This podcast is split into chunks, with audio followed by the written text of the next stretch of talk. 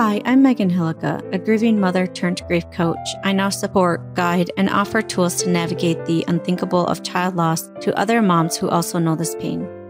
I help you go from empty, lost, and broken to learning to carry your grief and live alongside it. If there's one thing I want you to see, it's hope. Hope that there's life after loss, hope that there's so much more for you, and encouragement that you're normal all of this is possible along with never forgetting or moving on from your baby or child. I'm holding on to hope for you until you are ready to hold it yourself. Welcome to Grieving Moms Podcast.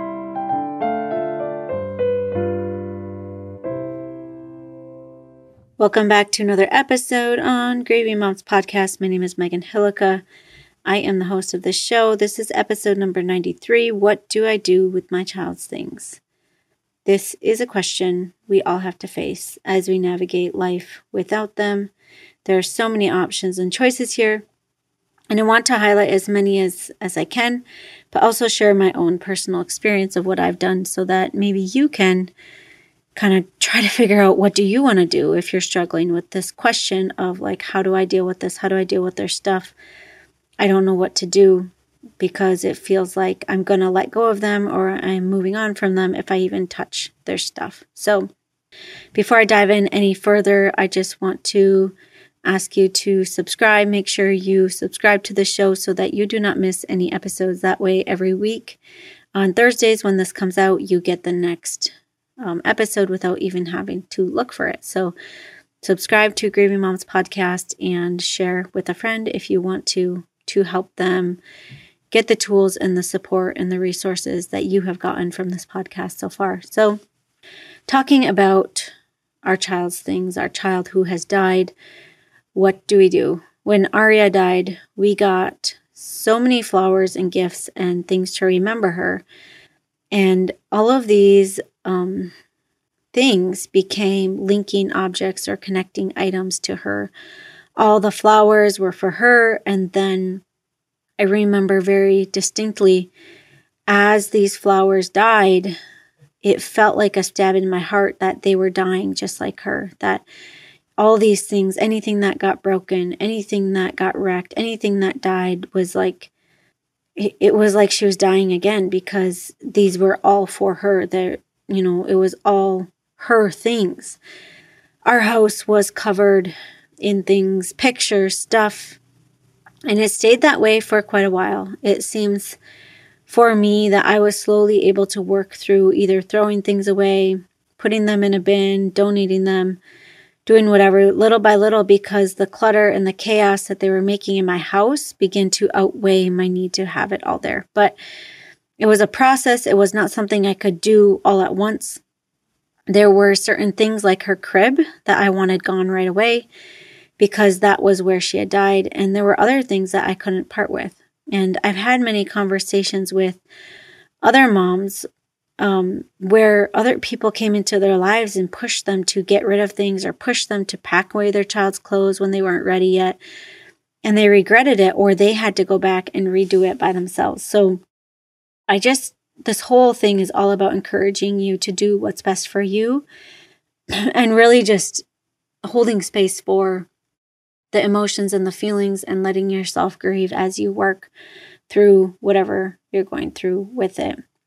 So, there is a phrase called linking objects. So, these are things that when you don't have your child here to love and hold and see, you begin to connect with them through certain things. So, right away, everything in my life that even, even had like a remote resemblance or connection to her was a connection to Aria for me. And as I've worked through those things, there are less and less things like objects that I feel connected to her by, um, where I don't need everything, but the ones that I do have are very special. Um, not, I'm not saying we don't have anything because I feel like we still do have a lot of things um, for her, but I have gotten rid of a lot or stored things or thrown things away or donated, whatever I've done with different things, um, because I've been able to find different items, you know, have a few more really special items. So, what do I have? What do I have for Aria now? Um, I have a few necklaces, but one, the most special one, is broken and I haven't gotten around to go to a jeweler's to get it fixed. It was a bracelet that she wore almost her entire life. Oh, she had worn it on her wrist and I made it into a necklace, had it made into a necklace, and I really need to go get that fixed. But another necklace I have is her birthstone that I wear this one often. If you ever see me like on a Facebook Live or something wearing a purple gemstone necklace, that is for her and it's her birthstone. So we have a lot of her clothes in a bucket.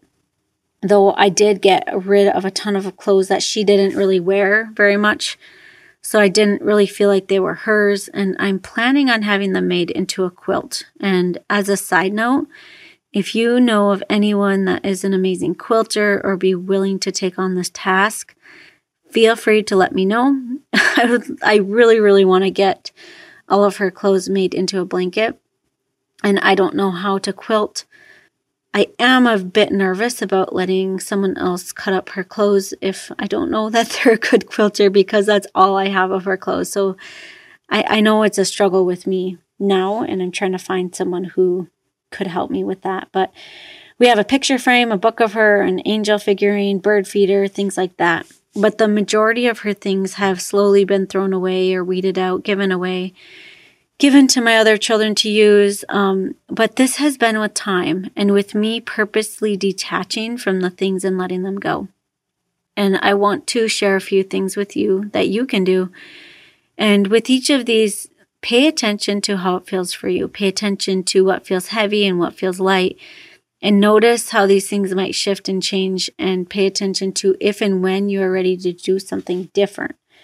So, before I even start, I first want to say that you have the option and the right to do absolutely nothing. Like this means keeping your child's things exactly the way it was, not moving anything, not using anything, whatever you want. This is a choice that you can fully and freely make. And coming from that place of not having to do anything, let's decide what you want to do and when you are ready to do it. Let go of the shoulds and change it to do when you're ready and you know, if you choose to do so. So the next part is like, don't feel like you ever have to throw anything away that you don't want to. If you don't want to throw anything away, you don't have to. But if you are ready to begin taking things out of your everyday space, so it's not as cluttered or taking up as much space, you can begin to put things into storage. For me, this is how I was able to start to decrease the amount of things in my house that felt overwhelming because I wasn't throwing them away, I had them in storage and I could still go take them out if I wanted to. That that felt good for me and I was really listening to okay, this, you know, having all of this stuff out served me until this point. Now it feels heavier to have it out and I want to kind of decrease the amount of space this stuff is taking up. And I know many of you will be perfectly content with having all of their stuff where it is or having it in storage, but for me, we have moved a lot since Aria died, and actually, our whole marriage, we've moved a lot.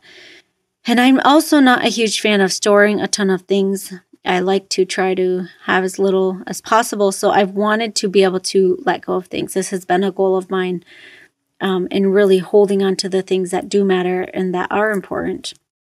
Um, so I just want to share a little story about the one thing, like in particular, that I struggled with to throw away when we were moving one time uh, we had a poster board that my family had made for Aria's funeral with a ton of pictures of her on it. We have we had it in our house, like out in the living room for a long time, in our kids' bedroom or in Aria's bedroom after she had died, and we had put it in there, you know, as a way for our kids and for us to go look at her in her bedroom.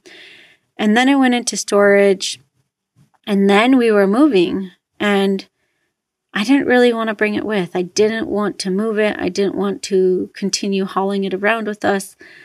But I didn't know if I could throw it away as like kind of in this battle of like, what do I do with this? So I decided that I could take a picture of it and then I could throw it away. And now when I think about it, I don't have any attachment anymore to that poster board. And I probably haven't even really looked at the picture. But taking a picture of it was helpful for me to be able to let go of something that I really didn't need anymore and that I had made the choice that I'm fine getting rid of it or I want to get rid of it. So, how can I help myself let go of this that I don't need to continue to, you know, kind of bring it forward with me? Taking pictures of the things that you want to let go of can be really, really, really helpful. So, some other ideas is reusing clothes for your other children if you feel okay with that. For me, I had tried to put some of Aria's clothes on Breland, my next daughter, and it just it just didn't feel super right for me. And I also wanted to um I also wanted to keep those clothes in as best shape as possible because I want to put them into a blanket, like I was saying earlier. Um you can make their bedroom into a way to remember them with some of their things in there, even if not everything is, like making it a place that you want to go in, a place that you want to be there, kind of place to go journal about them, to whatever you want to do. Um, making a blanket out of their clothes like I want to, donating their items to other children who need it, or kind of like the Marie Kondo method of like thanking an item for being a part of your life, for being there for your child, and then letting it go. So, really being it, it can be almost like an intentional thing where you have to, you don't have to, where you're choosing to let go of something because it's no longer serving you or it's it's taking up more space in your life than you want to. And for some reason it can feel really hard to feel like you're letting go of your child or you're moving on when you're not. You can have these say you choose a few items that you really connect with and that remind you a lot of them and keeping them as, you know, part of your life. Like I said, whatever you choose, there really is not a right or wrong way to deal with your child's things. What's very important is listening to your gut, listening to what you're ready for, and feeling into your body of when you do need to give yourself that extra push to let go or change something because fear can also keep you in a place of not doing something that you're ready for. And also those thoughts of like, if I let go of this or if I change this up, that means that I'm moving on or, you know, letting yourself work through those emotions of, I'm not letting go of them, I'm not moving on, um, even though that feeling is there and working through that feeling. So I know that this is a very intense thing to go through. I know it's a lot to process the feelings and the emotions.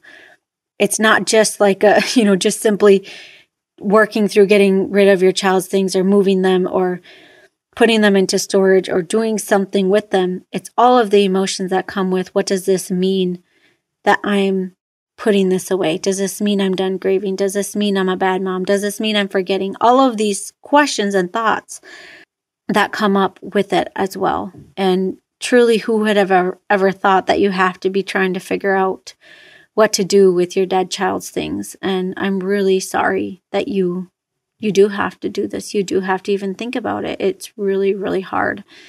And I'm I'm really sorry. I, I wish it wasn't this way. I hope that some of these ideas for you and some of these ways help you begin to do whatever you need to do to to process and to do what you want to do with their things. It's really a journey that you get to decide, you know, what you want to do with it. And I guess something else that that totally can be unrelated, but it's a whole nother episode maybe I have to do on like, you know, communicating with your spouse if you have a spouse of if they are ready to do something and you're not. And that's a whole nother section that I guess I could do later as well. But that is all for today. Until next week, take care. If you have found support, encouragement, and changes on your grief journey from this podcast, I want to invite you to come check out Stop Talking, Start Feeling. It's my mini workshop that takes what I talk about in this podcast and really brings it to a tangible, practical level.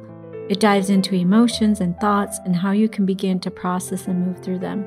There are also sections on releasing and processing sadness and guilt, which so often come up after your child dies. Join me over at www.stoptalkingstartfeeling.com.